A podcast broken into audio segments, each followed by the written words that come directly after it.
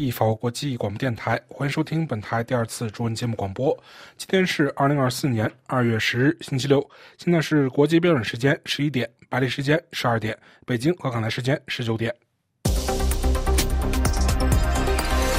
首先播报今天的新闻内容提要。发表整个国家都洋溢着乐观向上的氛围之后，其他中共官媒今天大年初一纷纷发表正能量的社论。世界各大媒体均关注中国选在龙年大年初一宣布取消远在下个月的由阿根廷足球明星梅西参赛的两场比赛的事件。取消赛事的决定由中国官方作出并严正发布。评论称，中国为香港事件打抱不平，向一个足球运动员宣战，有龙年立威的震慑。台湾国防部今天报告说。农历年大年初一，在台湾周围探测到了创纪录的八个中国热气球，其中两个直接飞越了台湾上空。巴基斯坦陆军司令今天呼吁巴基斯坦打破无政府的状态。目前被监禁的前总理伊姆兰汗的支持者胜选情势良好，在刚刚结束的立法选举中脱颖而出，但伊姆兰汗本人有可能被排除在政府组阁联盟之外。听众朋友们好，我是福林，下面请听今天由小山主持的新闻节目的详细内容。继中国人民日报日前发表整个国家都洋溢着乐观向上的氛围之后，其他中国官媒今天大年初一纷纷发表正能量的社论。其中，《光明日报》社论说：“去年一年，中国街巷的烟火，市面的繁荣，尽管全球经济依然低迷，风景这边独好。”据中央社今天引述消息称，中共官媒大年初一群。发正能量社论，皆唱全球低迷，中国独好。中共总书记习近平八日在中共中央、中国国务院春节团拜会上称，中国二零二三年推动经济恢复发展，粮食总产量再创新高，就业物价总体平稳。放眼全球，仍然是风景这边独好。《新京报》的社论说，十四亿中国人是一个大家庭，十四亿人的农联愿景是十四亿份期待，也好似十四亿粒种子，而每一粒种子肆意生长的背后。就是浩浩荡荡的时代浪潮，就是在新的一年里，我们要一起奋斗和奔跑的方向。世界各大媒体均关注中国选在农。年大年初一宣布取消远在下个月的有阿根廷足球明星梅西参赛的两场比赛的时间，取消赛事的决定由中国官方做出并严正发布。评论称，中国为香港事件打抱不平，向一个足球运动员宣战，有龙年立威的震慑。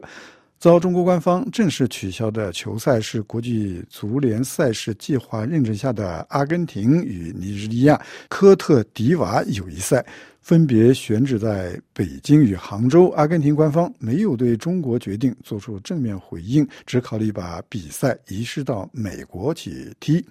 中国龙今天大怒。新年第一天向梅西发龙威，世界各大媒体跟踪报道中国队梅西追杀不放。据法新社今天报道称，由于梅西在香港一场比赛期间的缺席上场和傲慢态度，引发香港。与中国强烈抗议。中国于新年期间决定放弃主办阿根廷足球队于三月十八日至二十六日在亚洲国家进行巡演的两场中国踢球的友谊赛。但围绕这位直到最近在中国还很受欢迎的世界冠军的争议，最近几天有所加剧。上个星期天，在中国香港与当地球队的一场友谊赛中，金球奖得主梅西坐在替补席上，激怒了香。香港的观众，中国一位球迷说：“如果梅西不尊重他的中国粉丝，我们就不让他从中国人的口袋里拿走一分钱。”这位用户的反应与官方信息总体基调一致。还有一位网友写道：“我们给了他我们的爱，却这样对待我们，这一反击是应该的。法新社说，勇敢的决定，中国人不会屈服，赶走梅西，是中国网络最常见的反应之一。台湾国防部今天说，农历年大年初一，在台湾周围探测到了创纪录的八个中国热气球，其中两个直接飞越了台湾上空。请听本台记者艾娃的报道。是的，据同一消息来源称，这些热气球都是周五，即在海峡两岸庆祝农历新年的前夕被发现的。它们的高度在海拔四千五百米至一万一千六百米之间。这是台湾国防部自去年十二月首次定期发布此类飞行器目击数据以来，探测到气球数量最多的一次。法新社指出，北京将民主自治的台湾视为领土的一部分，并且从未放弃使用武力夺回台湾控制权。近年来，中国加大了军事压力，几乎每天都在台湾周围部署战机和军舰。二零二三年二月，台湾军方在发现热气球飞越台湾领空后，向航空当局发出警报，但没有通报气球的来源或确切位置。这一热气球的新发现正值一月份台湾总统选举由民进党的赖清德获胜之际，而民进党被北京视为分裂分子。在台湾选举投票前，北京曾警告说，如果赖清德胜选，将导致台湾走向战争和衰落。自一月十三号大选以来，最大规模的入侵事件是三十三架中国战斗机的入侵。这一数字的机群，一月份在台湾地区发现了两次。台湾总统选举结束八天后，台湾防务部门就发现了六个热气球，创下了当时此类飞行器的记录。去年九月，在二十四小时内，台湾周边天空中曾发现一百零三架北京的战机。美国与菲律宾。南海联合巡逻，美国将领说，美菲联合军演没有受到俄乌哈以哈战争的影响。请听本台记者福林的报道。一位美国陆军少将二月八日在受访时表示，美国和菲律宾之间每年数千人参加的战斗演习不会受到因美方需要关注俄乌和中东两场战争的影响。拜登政府一直在加强印太地区的军事联盟，以建立威慑力，并更好地制衡中国，包括在未来任何有关台湾及有争议的南中国海的对抗中。但有声音担心，俄乌战争和以哈冲突可能会阻碍美国向亚洲和太平洋地区的再平衡，并分散原本用于该地区的军事资源。对此，美国陆军第二十五步兵师指挥官陆军少将艾文斯周四在接受美联社采访时说：“当然，这不会影响我们的存在。”艾文斯强调：“如果说有什么意义的话，那就是增强了我们关注这些几十年前就已建立的伙伴关系的紧迫感。我们有责任继续加强这些独特的训练机会。”埃文斯的部队驻扎在夏威夷，他来到马尼拉与菲律宾军队同行举行会谈，迎接美菲两军之间今年的大规模作战演习。美菲年度联合演习包括盾牌和更大规模的肩并肩演习。去年四月，一万七千六百多名两国军事人员参加了肩并肩联合军演，这是几十年来规模最大的一次实战演习。埃文斯指出，乌克兰和中东正在发生的冲突，为在菲律宾训练的美菲盟军提供了重要的经验教训。他谈到，这两场冲突不断为我们提供经验教训，供我们在菲律宾学习、实施和培训。埃文斯表示，随着这两场战争的展开，我们正在积极学习，了解正在经历的一些挑战是什么。他谈到，作为一个集体，我们有责任让自己今天比昨天做更好、更充分的准备。此外，美国第七舰队通过新闻稿介绍称，美国海军和菲律宾海军二月九日在南中国海进行了第三次海上合作活动，重申两国对加强地区安全与稳定的承诺。美国第七舰队表示，此次海上合作活动展示了两军之间持久的伙伴关系，并通过例行的海上友好活动，在不断变化的海洋领域提高了联合能力。活动期间，盟军部队一起航行，并参与了高级规划和海上通信行动，以加强互操作性。今年六月，欧盟换届改选，欧洲政策中心昨天稍晚对欧盟经济安全政策提出架构性的报告，指出资金等方面的规模不足是最大痛点。请听本台记者肖曼的报道。欧盟执委会去年六月提出欧洲经济安全战略后，欧盟二十七国重视程度不一，具体政策虽然渐渐成型，但进展速度未如外界预期。欧盟重要智库欧洲政策中心在二月九日发表的报告中，主张经济安全必须置于二零二五年至二零二九年欧盟施政新届期的战略议程的核心，否则当前的弱点将会大幅暴露，对欧洲带来可见的后果。该中心报告对欧盟的第一项建议是严肃评估全球化局势，包括全球化的逆转和中国台湾等未来冲突风险因素对经济安全的影响。因为俄罗斯虽是当前笼罩欧洲的地缘政治风暴，中国才是欧洲必须准备应对及调试的地缘政治气候变迁长期局势。报告指出，欧盟正面对绿能、数位、经济安全三重转型，不但耗费经济成本，也有战略上的困难。例如，中国已占全球百分之八十太阳能板和百分之七十五锂电池的产量，欧盟的绿能转型很难跳过它，但这又将产生持续的经济依赖。此外，二零二零年中国阻挡石墨出口，而这项电池科技重要原料冲击欧洲的电池巨头公司，背后可能是中国策略上压抑欧洲刚开始成长的电池供应链，使中国在国际和欧洲占得先机。该报告惋惜欧盟没有早知道，如果2019年欧盟绿色新政能套用经济安全架构，又或者2015年的上一届欧盟能考虑该风险，欧盟就会加大洁净能源领域的投资规模，更早一点避免中国如今的市场主导地位。因此，该中心建议欧盟。必须及时更新保护经济安全的政策工具箱，包括出口管制、投资审查、保障知识安全、反倾销和反补贴措施等等。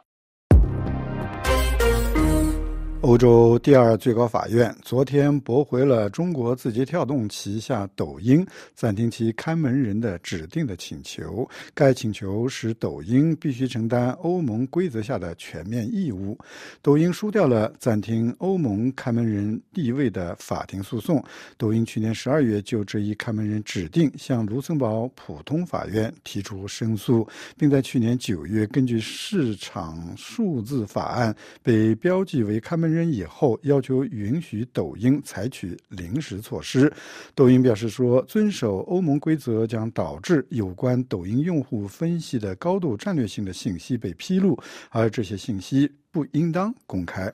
法院驳回了抖音暂停指定看门人的请求。法官称，字节跳动没有能够表现出颁布临时命令以避免严重且无法弥补的损害所需的紧迫性。法官还说，字节跳动并没有表明存在机密信息泄露的真正风险，或者这种风险会造成严重而且无法弥补的损害。字母表、谷歌、原平台苹果、亚马逊和微软也被指定为看门人。据路透社说，这六家公司必须遵守一系列应做的规章制度，例如允许第三方与其服务进行互相操作，以及必做不应该做的事情，包括不阻止用户链接到其他平台之外的企业。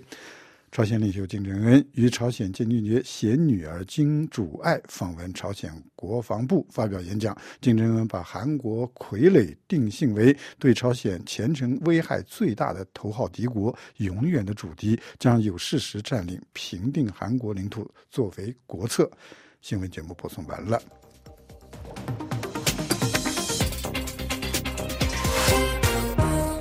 各位，您收听的是 RFI 法国国际广播电台。接下来，请您收听由福林主持的《今日要闻解说》。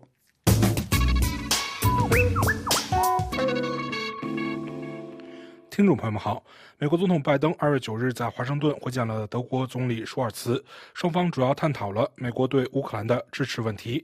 由于共和党议员的犹豫不决，美国对乌克兰的额外援助仍然在国会山上停滞不前。舒尔茨和拜登周五都警告说，这可能会给乌克兰的自卫能力带来严重后果。此次访问正值美国国会参议院经过数月拖延，一项包含六百亿美元援助乌克兰的额外资金法案取得进展之际。美国官员警告说，在没有新的预算补充的情况下，援助乌克兰的资金基本上已经枯竭。拜登在白宫会见舒尔茨时说，共和党在支持新援助计划方面的拖延近乎犯罪性忽视。拜登当天在白宫椭圆形办公室对来访的舒尔茨表示：“你知道，大约两年前，你和我在这里会面。你说，美国和德国必须一起行动，一起做必要的事情。我们一直在这样做，我们必须继续这样做。而且，你知道，我们现在必须通过一个国家安全支出方案。我们的众议员有些不情愿。”但愿这是政治因素多于实际因素，包括为乌克兰提供资金，帮助他们继续能够抵御俄罗斯的野蛮侵略。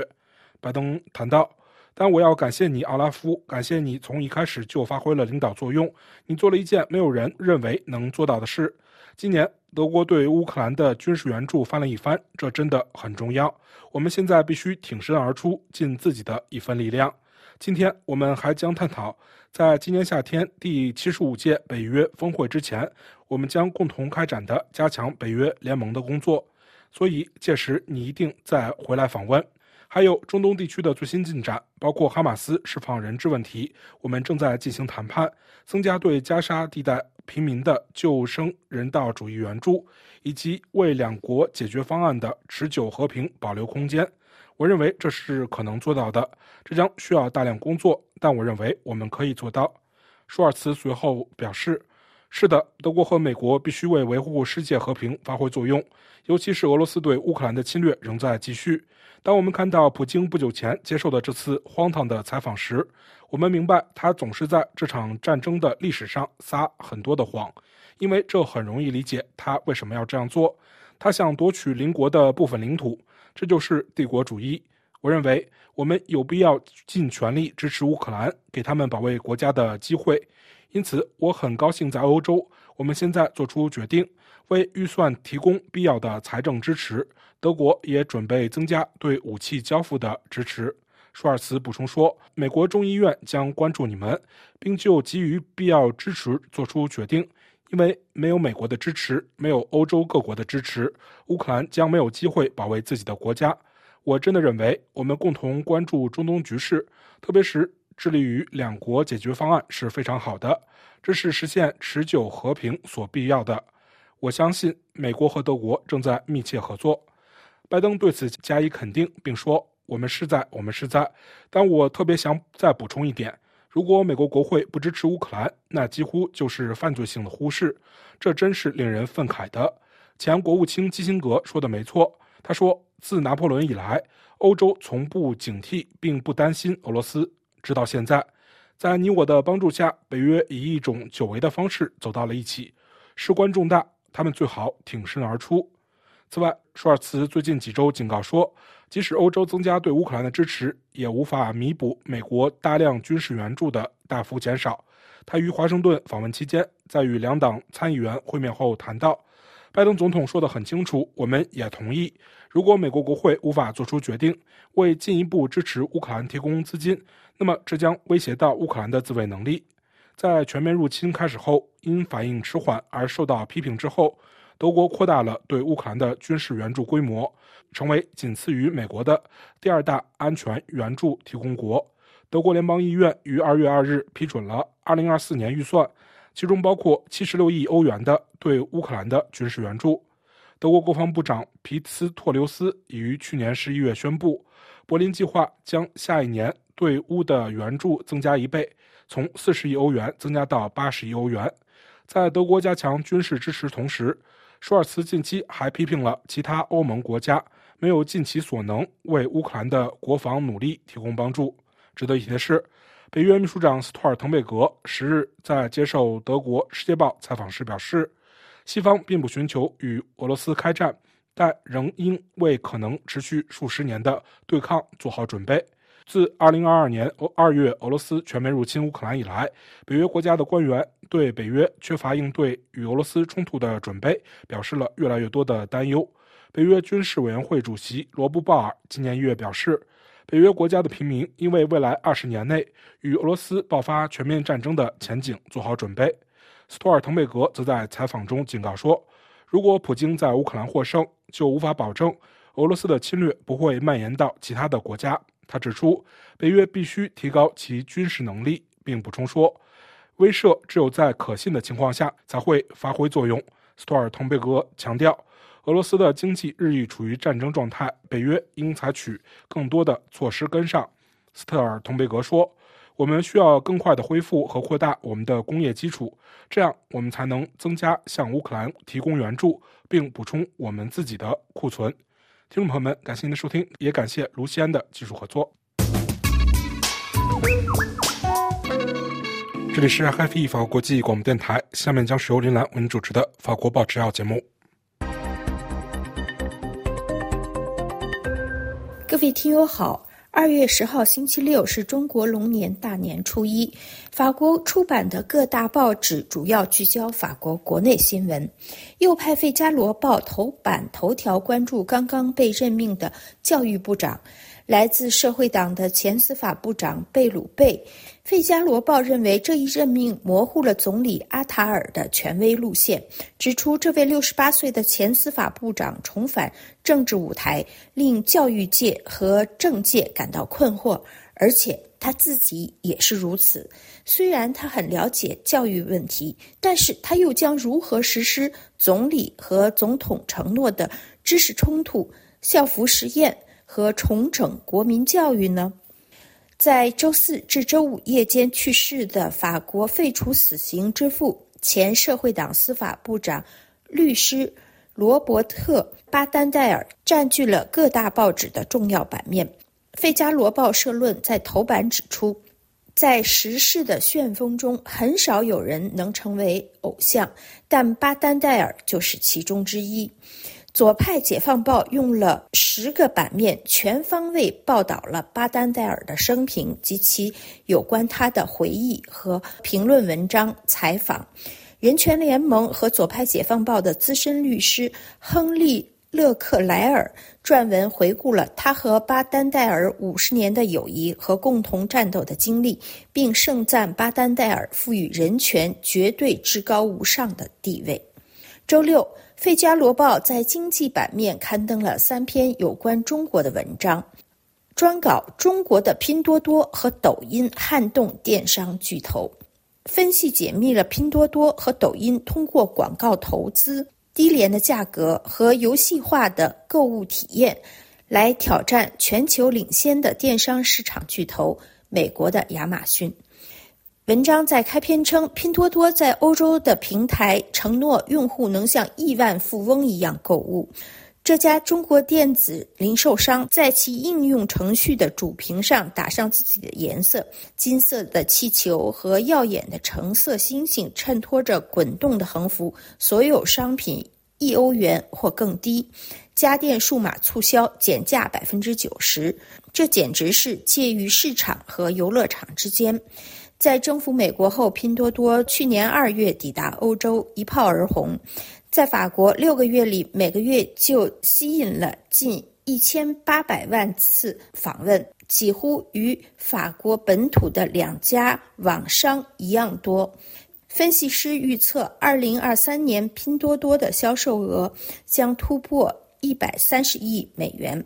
与此同时，另一家中国公司抖音的产品正在席卷美国和英国，这两家中国公司的营销手段非常激进，他们都打算重新洗牌全球电子商务市场。不过，这两个中国巨头的发展之路并非一帆风顺，拼多多经常因公司员工的工作条件受到批评，它与销售服装的南京西音网站。有众多司法纠纷。此外，拼多多的电子零售商还因与当地贸易商的不公平竞争而被禁止进入印度尼西亚。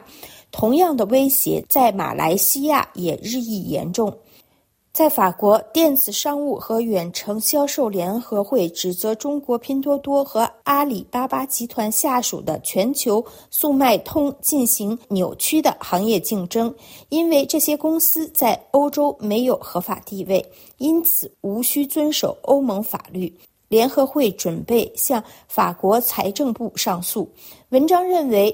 拼多多和抖音。这两家中国冠军企业的战略仍需调整，而基于低价和无限营销支出的模式能否持续，还有待观察。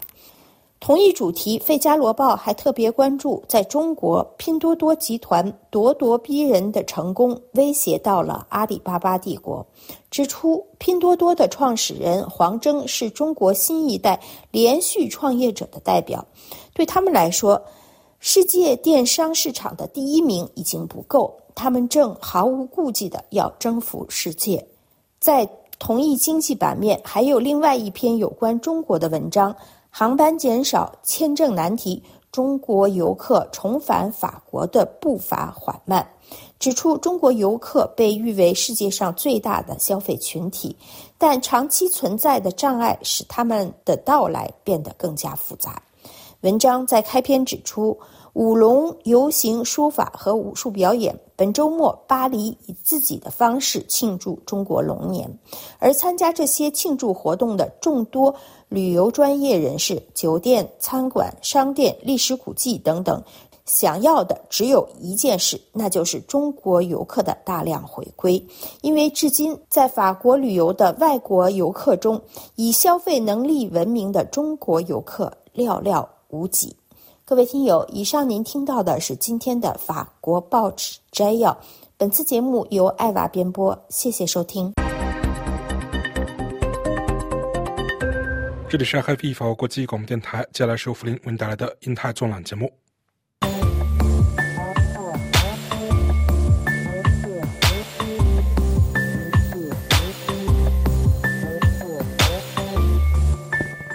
听众朋友们好，一月三十日，美国国家安全顾问沙利文受邀在华盛顿智库外交关系协会就美中关系前景发表了主旨讲话。沙利文在讲话开始时说道：“My aim today is not to try to unveil。我今天的目的不是要宣布一项新的中国战略，而是要更加直截了当的与大家分享，在过去三年里，我们在内部是如何努力实施我们的战略的，然后展望一下我们对二零二四年的期待。我在。”虽然不会直接回答主持人麦克提出的问题，但或许能够为大家在接下来的两天里应对这些非常困难的议题提供一些有用的信息。我想先回顾一下之前的情况。在进入拜登政府任职之前，我们很多现在在政府工作的人，包括我本人、库尔特·坎贝尔和其他一些人，都在通过撰文及在这样的会议上重新审视我们长期以来对华政策所基于的种种假设。我我们在进入政府任职后，深入研究了最新的情报、专业知识和分析。我们认定中华人民共和国是唯一一个既有改变国际秩序的意图，又具有经济、外交、军事和技术实力这样做的国家。我们看到中华人民共和国试图在高技术领域赶上并超越美国。其正在进行有史以来规模最大的和平时期的军备发展，它在国内进一步实行镇压，并在国际上更加强势，包括在南中国海和东中国海以及台湾海峡。我们看到中华人民共和国正试图使世界更加依赖中国，同时减少中国对世界的依赖。我们看到其正在采取行动，让国际体系迁就其国内体制及其惯用的做法。我们还看到极其明显的一点，即中华人民共和国认为美国已处于无可挽回的衰落之中，我们的工业基础已经被掏空，我们对盟友及合作伙伴的承诺已经被削弱。美国曾艰难地应对一场世界罕见的大规模疫情，北京方面有很多人则公开宣称所谓东升西降。沙利文说：“我们在就职时接手的是上一届政府遗留的做法，他们更新了对中国所构成的挑战的范围和性制的认识，却没有相应的制定应对这一挑战所需的战略和工具。这种做法有时更具对抗性，而不是竞争性，并且往往低估了对长期实施有效的对华战略至关重要的盟友及合作伙伴的价值。但我们不想回到先前与中华人民共和国的关系模式，那种模式基于对其发展轨道较为乐观的假设，而且有时将避免摩擦置于寻求美国的国家利益之上。因此，我们制定了自己的方略，正如国务卿布林肯在两年前的一次演讲中所阐述的那样，即投资、协同和竞争，以便增强我们的竞争地位，保障我们的利益和价值观，同时认真谨慎地管控这一至关重要的关系。在过去三年里，我们一直在实施这一方略。我们在国内通过有关基础设施、芯片与科学以及清洁能源的历史性立法，对美国实力的根基进行了影响深远的投资。与此同时，应对中华人民共和国的非市场行为，并采取措施，确保美国在技术和经济增长的源头领域处于领先地位。我们相信我们的方略取得了成效。自2019年以来，对半导体和清洁能源产生的大规模投资增长了二十倍。新制造业项目的基础的基建支出已经翻了一番。展望未来十年，我们预计将有三点五万亿美元的新的公共和私人投资。这是我刚刚提到的历史性立法带来的投入所促成的。在国际上，我们以诸多方式努力加强与印太地区盟友及合作伙伴的关系。这在几年前是不太可能，甚至是难以想象的。我们启动了澳英美三边安全伙伴关系，我们提升了四方安全对话机制，我们加强了与越南、菲律宾、印度、印度尼西亚等国的关系，我们启动了与日本和韩国的历史性三边对话，并促成了由拜登总统在戴维营主持的历史性峰会。我们与太平洋岛国领导人以及东盟领导人举行了数次峰会。至于我们的地区盟友及合作伙伴，他们都看到美国经济的蓬勃发展。自本本届政府就职以来，他们已宣布对美国投资近两千亿美元。我们还努力连通我们的欧洲联盟和印太联盟。我们与七国集团合作伙伴共同努力，协同采取集体措施，以降低经济风险，并通过实行多样性来摆脱种种的战略依赖，而非脱钩。我们与我们的盟友及合作伙伴一道，强调了在台湾海峡维护和平与稳定的重要意义。我们还努力确保我们的企业在开发的先进和敏感技术不会带来脆弱性。沙利文说：“我们对关键技术实行了慎重的专门制定的出口限制，既着重于先进的半导体制造工业。顺便提一句，这是在我开始真正深入研究半导体制造设备问题时。”加州大学圣地亚哥分校之前举办的一个论坛的核心议题：超级计算机能力，以及对军事现代化至关重要的最先进的芯片。我们还采取措施监管技术领域最令人担心的对外投资，并增强美国外国投资委员会对关键技术的重视，以确保境内外投资对境外来投资的审查制度能够切实应对不断变化的国家安全挑战。这些举措并非基于保护主义，也并非要阻碍任何人的发展，他们对我们的长期国家安全至关重要。沙利文说：“当前这些举措所基于的是疫情过后最强劲的经济复苏，以及在世界领先经济体中处于最低水平的通膨率。多年来，经济学家曾一度预言，中华人民共和国的 GDP 将在这个十年或下个十年超过美国，但现在这种预测正在不断的越推越远。”而且，由于中方面临着自身的一系列挑战，有些人说这个时刻可能永远不会到来。这就引出了我要阐述的关键一点，即此时此刻。美国再次展现出其所具备的韧性和重塑能力，但这并非全部，而是我今天要发表的讲话的至关重要之处。当我们采取这些措施来提高我们的竞争地位时，我们的目标是在世界上最重要的关系之一，甚至可能是世界上最重要的双边关系中增加稳定。事实上，我们认为我们在美国国内的投资以及为加深与海外盟友和合作伙伴关系。所做的工作，实际上为与中华人民共和国开展更为有效的外交创造了条件。一项可持续的对华政策就是需要同时考虑多种事实，并通过不断调整来实现平衡。我们清楚地认识到，我们与中国的关系中可能改变竞争结构的各种要素，但我们也深知，美中两国在经济上相互依存，并在解决跨国问题和降低冲突方面存在共同利益。我们认识到，数十年来为塑造或改变中华人民共和国所做的公开及私下的努力，并未取得成功。我们预计，在可预见的未来，中华人民共和国将是世界舞台上的一个重要参与者。这意味着，即便在双方竞争的同时，我们也必须找到共存之道。与中华人民共和国的竞争不一定会导致冲突、对抗或新冷战。美国可以采取措施，一方面推动自己的利益和价值观，以及盟友和伙伴的利益价值观，另一方面负责任的管控竞争，能够同时做到这两点是我们的方略核心。实际上，在我们的利益需要时，美国与竞争对手对话甚至合作已有数十年的经验。在过去这一年里，我们运用了这方面的经验。虽然管控竞争感觉像是一个抽象的口号，但了解它是如何转化为行动的最佳方式，就是聚焦2023年。去年伊始，两国关系跌入历史低谷。一年前的这个星期，一个中国间谍气球穿越美国。我们过去和现在都对中华人民共和国为俄罗斯入侵乌克兰提供致命援助深感关切。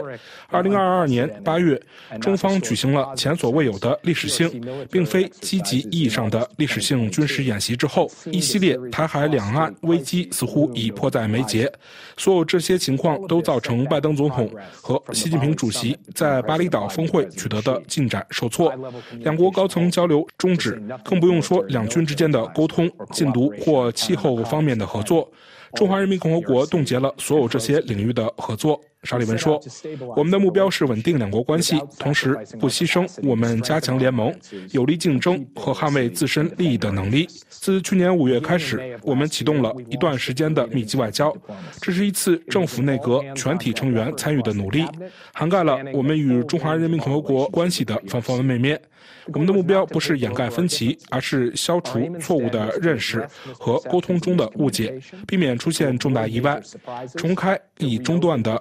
沟通渠道，并就我们各自的立场和利益向对方发出更明确的信息。我们不仅要增加沟通的数量，还要提高沟通的质量。去年五月，我在维也纳与王毅主任进行了两天的会晤，以帮助两国关系恢复正常。在维也纳，我们就高层接触的一个大致路径达成共识，以落实拜登总统和习近平主席在巴厘岛提出的议程。双方当时都希望在年底的亚太经合组织峰会期间，在旧金山举行首脑级别的会晤，使这一努力达到高峰。在接下来的几个月里，我们举行了一系列重要会议。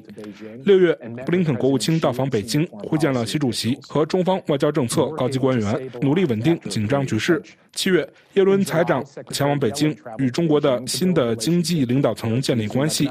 同样在当月，总统气候问题特使克里前往中国，重启数月来停滞不前的气候问题沟通渠道。随后，商务部长雷蒙多于八月访问中国，以推进我们的商业关系，并强调我们致力于保护对美国国家安全有影响的关键技术，同时不切断美中之间的经济关系。批评人士当时说，这种出访是单向的，但我们的策略是利用这些会议开启双向交流，而结果完全符合我们的预期。这种密集外交为了管理棘手问题，而不是修补关系。我们直接表达了我们之间的分歧，包括中方对俄罗斯侵略乌克兰战争的支持，以及在台湾海峡两岸问题上的立场。沙利文说：“我们没有在以国家安全为重点的措施上退缩，比如针对海外投资的限制和对出口管制的更新。相反，我们利用这些会议提供的机会，解释了这些措施的目的。但同样重要的是，解释了这些措施并非用来试图破坏中国的繁荣及发展。”这不是这些措施的目的。我们在这些会议中向我们的中方同行清楚地说明了这一点。我们还利用这些会议寻找空间，就双方利益交汇领域的问题进行协调。去年九月，王毅主任和我在马耳他举行了另一轮会晤，我们为旧金山举行的领导人峰会制定了路线，并阐述了我们希望在禁毒和两军沟通渠道等问题上取得成果的看法。在此后接下来的数周里，参议院多数党领袖舒默率领一个两党代表团访华，而中方也派遣了一系列官员访问问美国，包括国家副主席、国务院副总理和王毅主任。王毅主任与布林肯国务卿与我进行了为期两天的会谈。正如主持人麦克所说，所有这些工作把两国两国关系推向了最高层接触。拜登总统和习主席在加州伍德赛德举行的峰会，在三个重大问题上取得了进展。首先，拜登总统和习主席重启了在禁毒方面的合作。从那时以来，我们看到北京已采取了初步措施，阻止用于制造芬太尼的前体化学品的流动。我们希望并需要看到这一进展继续下去。美国和中国之间的首个禁毒跨机构工作组今天在北京举行了会议。我们的目标是打击这种可怕的毒品领域中开展执法合作。其次，拜登总统和习主席宣布恢复已冻结了一年多的军方沟通。我们的参谋长联席会议主席已经与其中方同行进行了会谈。我们已经恢复了一些关键的操作层面的机制。现在问题是，即使在未来发生动荡的情况下，这一沟通是否会继续下去？就我们而言，我们将继续说明军方之间的沟通在任何时候都都至关重要。尤其是在局势紧张的时候。第三，在伍德赛德的峰会上，双方领导人宣布开启一项旨在管理人工智能风险的新对话。该对话将于今年春季开始。正如麦克所提到的，上周末我在曼谷会见了王毅主任，以跟进伍德赛德峰会，并推进这三个领域的工作。要管理两个大国之间的战略竞争中不可避免的摩擦，就必须开展细致而不懈的外交活动。这种努力。所面临的某种风险，或许是无法预见的，或许是意想不到的，而其他风险则更加容易识别，包括在南中国海和东中国海的摩擦，以及经济与技术方面的行动和反行动。台湾海峡的危机或将是最重大的风险，尤其是考虑到北京在其周边海空域的军事活动的增加，在这方面密集的外交努力也同样至关重要。Here too, intensive diplomacy matters. 听众朋友们，感谢您的收听，也感谢飞利浦的技术合作。请在我们的英泰纵览栏目中查看本期节目的详细内容。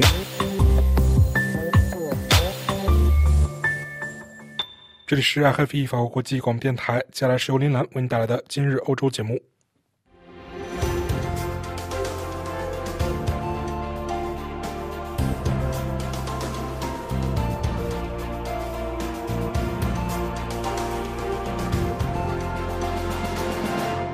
听众朋友，法广中文部自今年一月二十七日重新开播《今日欧洲》专题节目以来，发生在欧洲引发最多舆论关注的事件，可能就是持续登上媒体头版的农民示威抗议。在民主的欧洲，抗议运动并不鲜见，但此次类似法国农民拖拉机车队大举围城、封锁高速公路的持续示威，波及已到至少十国，引发了巨大的关注和讨论。各国农民对于各自困境所提出的抗议诉求不尽相同，而大多数抗议者最大的共同点是对欧盟对外签署自由贸易协定的拒绝。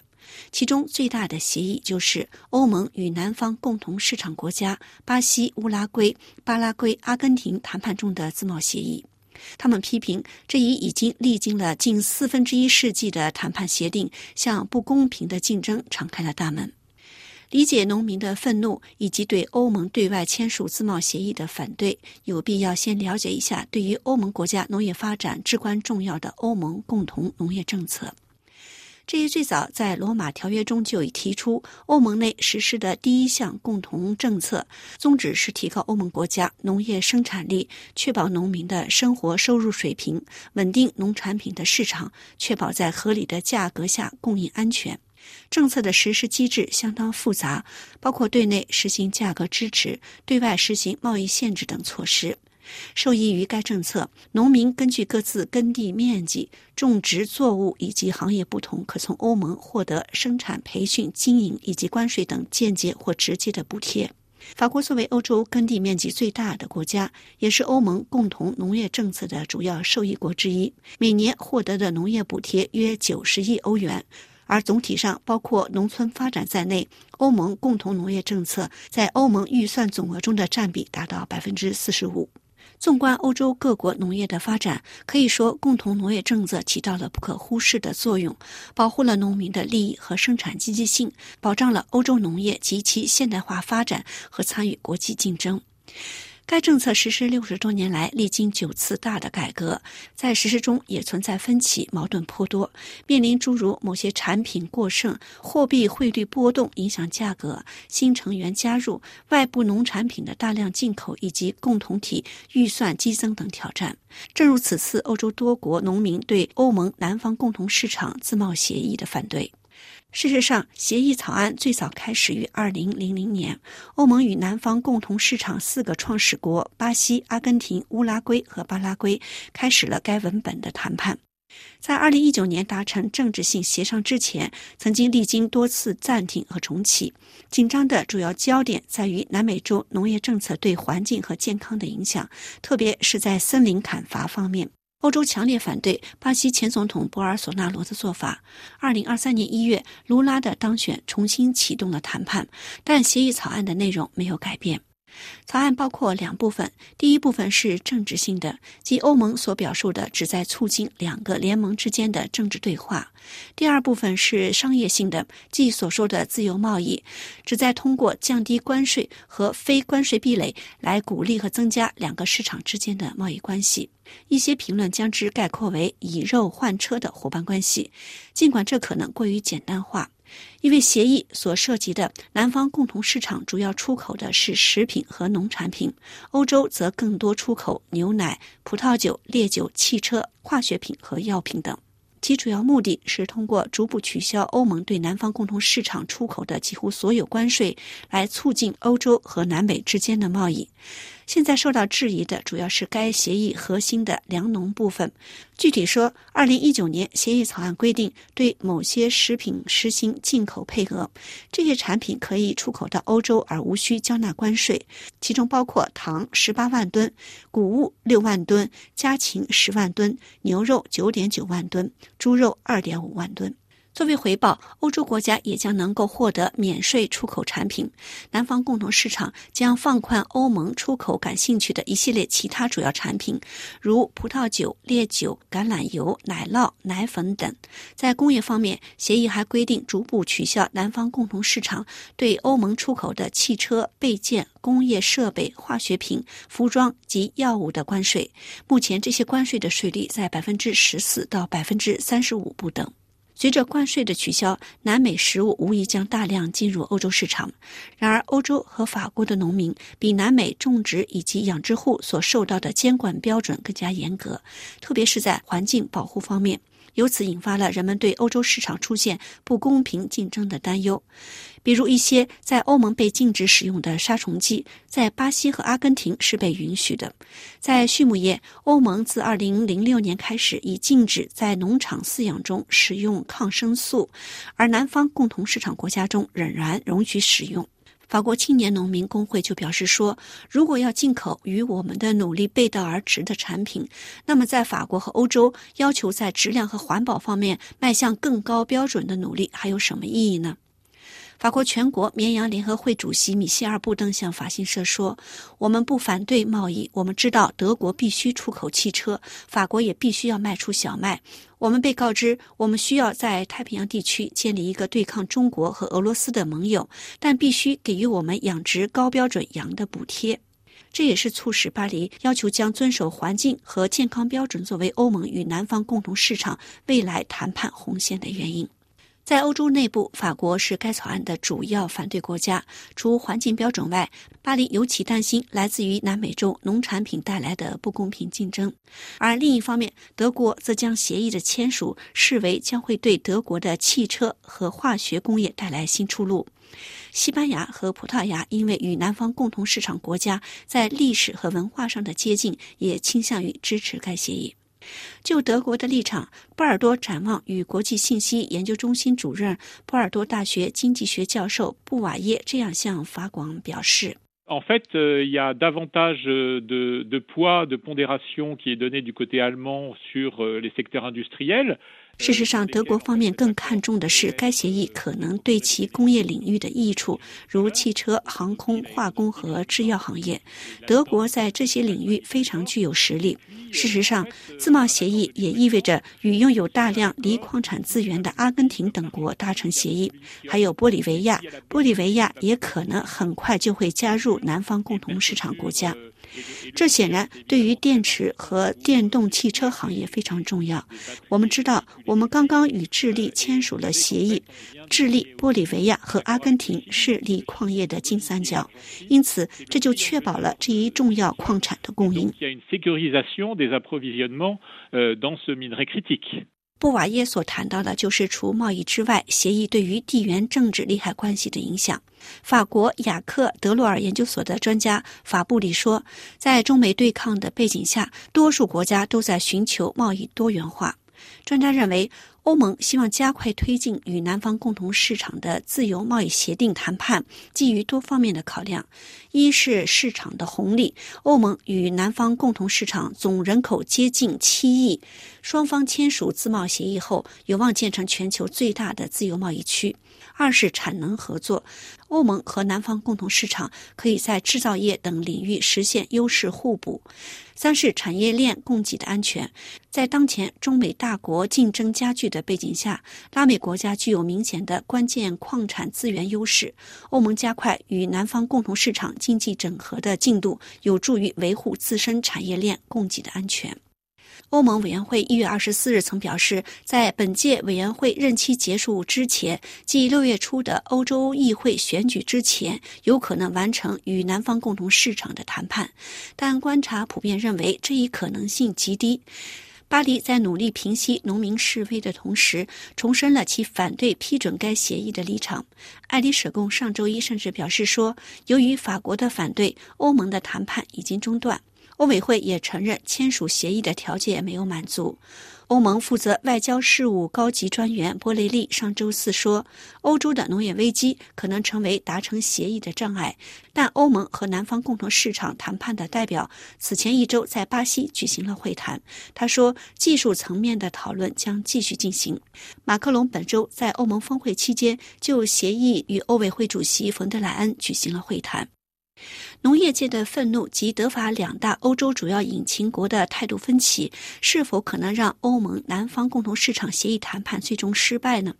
布瓦耶教授的看法是有可能。他向法广这样表示说：“这要看法国和德国双方坚持的决心，同时也要看法国方面是否有其他可以缓解农民愤怒、缓解农业危机的措施，以及欧洲对于非欧洲生产商能否在标准和遵守标准方面提出更高的。”要求，欧委会表示，与南方共同市场协议的下一轮谈判取决于将要进行的分析。现在宣布日期还为时过早，而如果谈判达成协议，在通过之前，则必须得到欧洲议会和二十七个成员国的合格多数的批准。德洛尔研究所的法布里说，理论上可以在二十七国投票中绕过法国，但鉴于法国在欧盟的政治影响力，他认为这种情况并不太可能出现。听众朋友，以上的今日欧洲专题节目由林兰编播，感谢收听。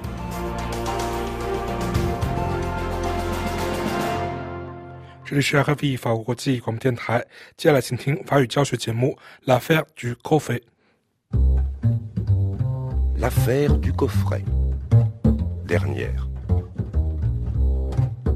收场的一天终于到了，大家都待命行动。我们很好的藏在小卡车里，而且清楚的看到沙滩和小海湾，那个嘎浪的，但是我看不到那家。Étienne Nadia Allez, chin chin ma belle, hein Vous entendez Dariel Oui Vous m'entendez aussi Très bien Bon, j'y vais.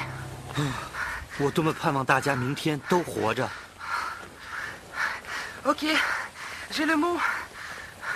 À gauche, dans le rocher blanc. Ok, je vois le coffret. J'y vais. À gauche, dans le rocher blanc. 总而言之，在左边，正好在我们的小卡车下面。糟糕，娜家不舒服，因为他的眼睛。啊，一个男人在沙滩上。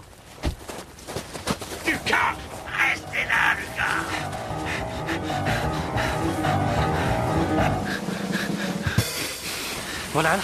我来了，娜迦。来了，左边。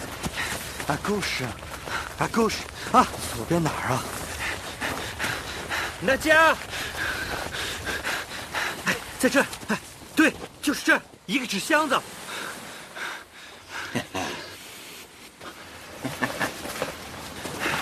Elle n'est pas seule, évidemment. Son amoureux est là.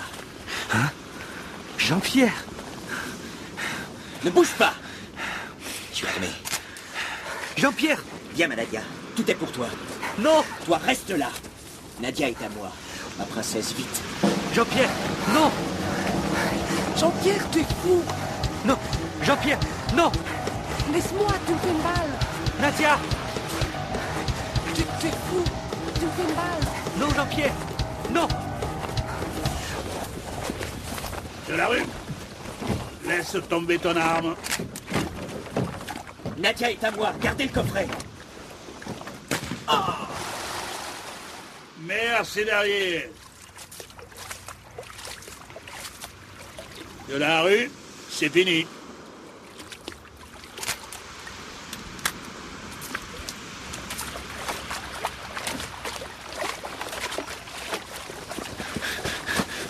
Nadia, ça va?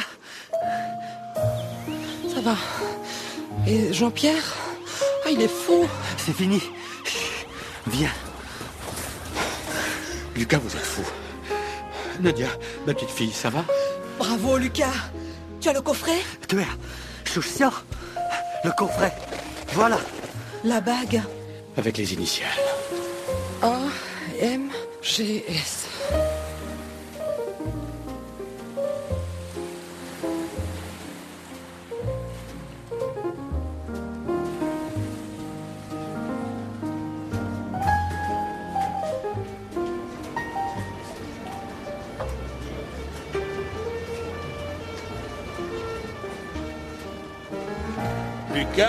Lucas, vous êtes terrible, hein Mais bravo, fiston.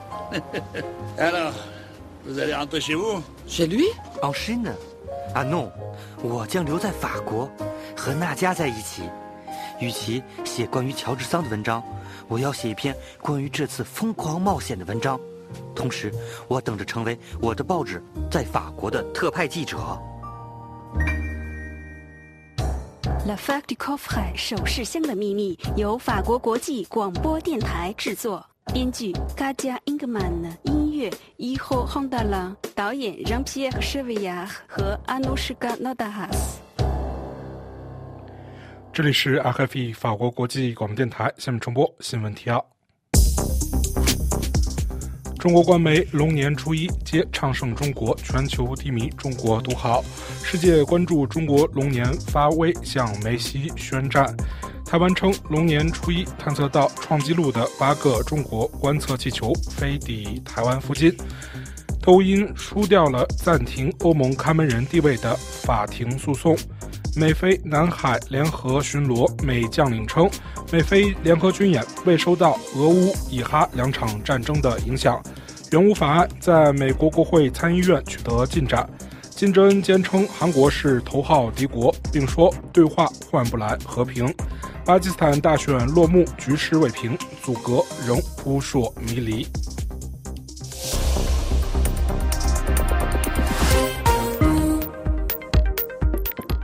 听众朋友们，RFI 法国国际广播电台的这节目由弗利文主持，要感谢露西安的技术合作，也要感谢各位的收听。今天的节目也到此结束，也在节目最后祝您新春节日愉快、平安、健康、快乐。我们下次再会。